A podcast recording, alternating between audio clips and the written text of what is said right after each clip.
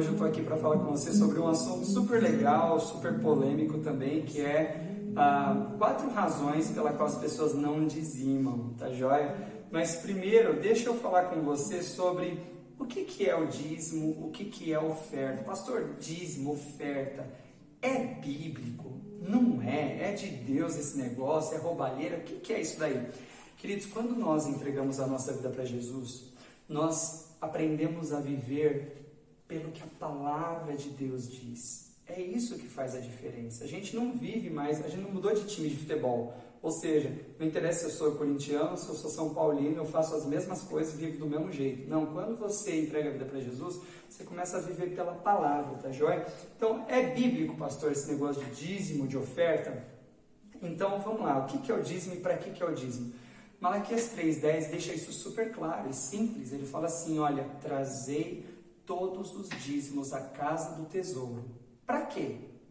Para que haja mantimento na minha casa. Então é que ele fala o, por, o que, que é para fazer e fala para que, que é para fazer.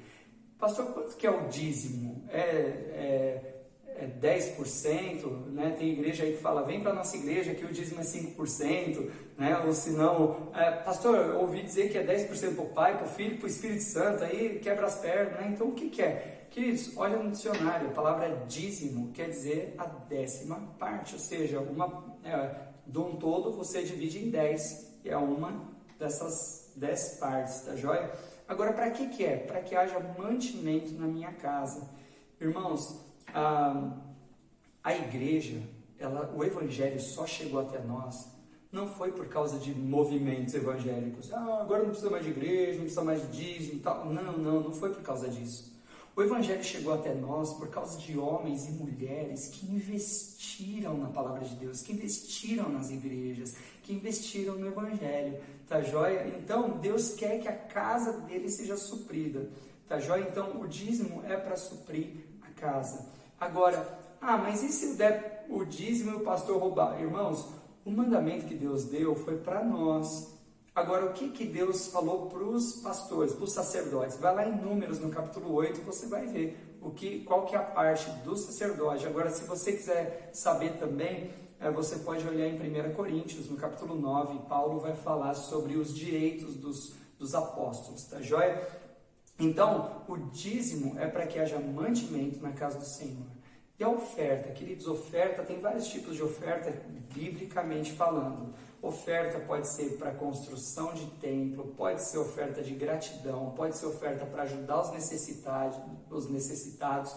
A única oferta que a gente não colhe é para pagar os pecados, para comprar o céu. Isso não existe. Jesus foi a oferta que nos comprou a salvação, tá joia? A salvação é gratuita.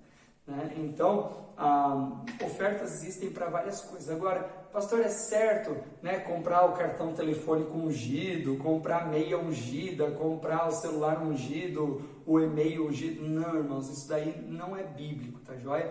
O que, que é bíblico? Dízimo é bíblico, oferta é bíblica. Agora, vamos lá. Há quatro razões pela qual as pessoas não dizimam. Número um, elas não conhecem a palavra, tá joia? Então, elas acham que isso daí é invenção do pastor, é invenção de igreja evangélica ou da igreja católica. Não, não é.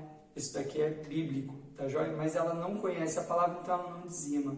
A segunda razão pela qual ela não dizima, ela não crê que Deus vai prover. Então ela fala assim: ai, se eu der, vai faltar no fim do mês. Agora tem uma coisa que é bem interessante sobre dízimos e ofertas e você pode fazer a tua própria pesquisa, tá joia? Você vai ver que sempre que Deus fala em dar, ele fala que ele vai retribuir. Por exemplo, trazei todos os dízimos à casa do tesouro para que haja mantimento na minha casa, diz o Senhor dos Exércitos. Então, fazei prova de mim se eu não vos abrir as janelas do céu e não vos derramar uma bênção que dela vos venha a maior abastança e por amor de vós repreenderei o devorador do seu celeiro. Sabe aquela sensação de receber num saco furado? Então, meus queridos, Deus vai repreender o devorador dos celeiros, tá joia? Se eu olhar lá em Provérbios capítulo 3, versículo 9 e 10, diz assim: Honra ao Senhor com a tua fazenda e com as primícias de toda a tua renda. Então, o que é a fazenda? Queridos, honrar o Senhor com aquilo que você tem. Por exemplo, eu tenho um computador. O que, que eu estou fazendo no meu computador? Está honrando a Deus? Se não tiver, eu estou em pecado. O que eu estou fazendo com o meu computador deve honrar a Deus. Eu tenho honrado a Deus com a minha casa, eu tenho honrado a Deus com o meu carro. Então, é, é para que nós o honremos com aquilo que nós temos. Agora, e com as primícias de toda a tua renda, quer dizer, a primeira parte, ou seja, é a décima parte, mas é a, não é o que sobrou, não é a décima, é a primeira de dez, com a primeira parte de toda a tua renda, então se encherão os teus celeiros. Lá em, primeira, em 2 Coríntios, no capítulo 9, é bem interessante que Paulo está coletando oferta para ajudar os pobres de uma outra igreja. E ele fala assim: Olha, eu queria que vocês dessem não com avareza. O que, que é avareza? Avareza é amor ao dinheiro. Então está falando sobre dinheiro. E aí olha o que, que ele fala. Ele fala que aquele que semeia pouco, ele colhe pouco. E aquele que semeia muito, ele colhe muito. E o contexto é dinheiro. Tá joia? Aqui não tem invenção, não. E ele fala assim: e Deus é poderoso para fazer abundar em vós toda a graça, a fim de que, tendo sempre em tudo toda a suficiência, superabundez em toda boa obra. Ou seja, meus irmãos, Deus quer que nós demos para ter, para abundar em boas obras. Ou seja, se você for fazer um levantamento aqui no Brasil, você vai ver que a maioria das casas de recuperação que existem são evangélicas. Por quê? Por causa de um povo que está dentro da igreja e está sendo fiel ao Senhor e tem, e tem abençoado a obra de Deus. E eles têm sido é, fonte de bênção na vida de muitas pessoas. Ou seja, meus queridos, o dízimo é para que haja mantimento na casa, mas a oferta é para que os perdidos sejam recolhidos, os idosos tenham seu asilo, as, a, os perdidos de, por drogas tenham sua casa de recuperação, as crianças abandonadas tenham seus orfanatos. Ou seja, isso não são os movimentos evangélicos que fazem, isso são as igrejas que fazem. E tem vários movimentos hoje falando assim: não, não precisa de igreja, não precisa de dízimo, essas coisas assim e tal. Não, na verdade, é, precisa, por quê? Porque para mandar um missionário, os movimentos não mandam, é a igreja que manda. Para fazer essas coisas acontecerem, é a igreja que faz isso acontecer. Então tem muita gente que fala assim: não, você não precisa ir para a igreja, você tendo um grupo ali na sua casa, você consegue. Não, você não vai levar o evangelho. Inclusive, essas pessoas têm perdido seus filhos, têm perdido seus netos, e depois chega nos pastores e fala: ai, pastor, me ajuda a resgatar minha ovelha, me ajuda a resgatar meu filho, meu neto. Né? Então não caia nessa, tá certo? Então, ah, o recurso financeiro para a igreja ele é uma coisa extremamente importante e fundamental para que a igreja faça a diferença no mundo, tá joia? Então, ah, uma terceira razão é a avareza, é a terceira razão pela qual a pessoa não dá. Então ela fala assim: eu vou dar meu dinheiro, vou dar nada, esse dinheiro aqui é meu, tal, né? Então é uma terceira razão pela qual a pessoa não dizima. E uma quarta razão pela qual a pessoa não dizima é que ela não confia na liderança. Mas aí Paulo vai dizer lá em 1 Coríntios, no capítulo 9, ele vai falar assim: olha, a gente semeia as coisas espirituais para vocês, é demais recolher de vocês as carnais. Ou seja, na verdade, você precisa saber quem são seus líderes. E se você não confia na liderança, se o seu líder não ensina a Bíblia para você, então é, não fique nessa igreja. Vá para uma igreja que você confie na liderança. Agora, a igreja que você for, seja dizimista e seja ofertante. Por quê? Porque Deus quer te abençoar. Meus queridos, eu já vi pessoas perderem a família por causa de não dar dízimo. Aí você fala, opa, peraí, pastor, não deixa eu te explicar.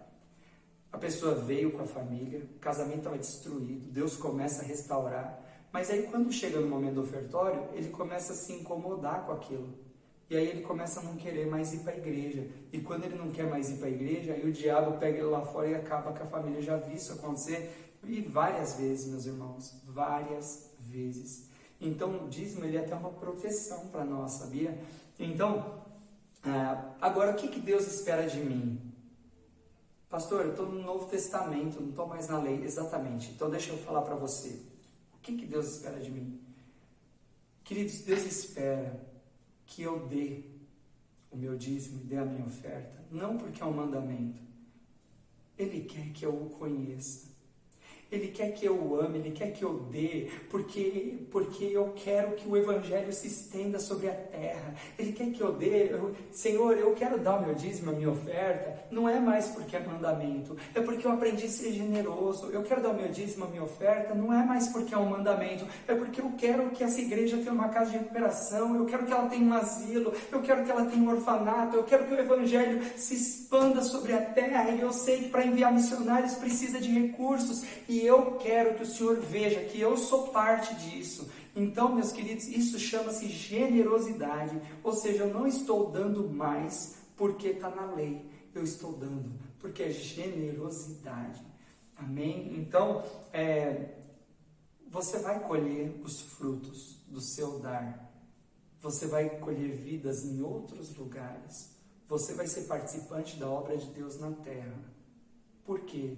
Não porque você foi obrigado a dar. Então a palavra fala assim: cada um contribua segundo propõe o seu coração, não por tristeza ou por necessidade, porque Deus ama aquele que dá com alegria. Que Deus te abençoe.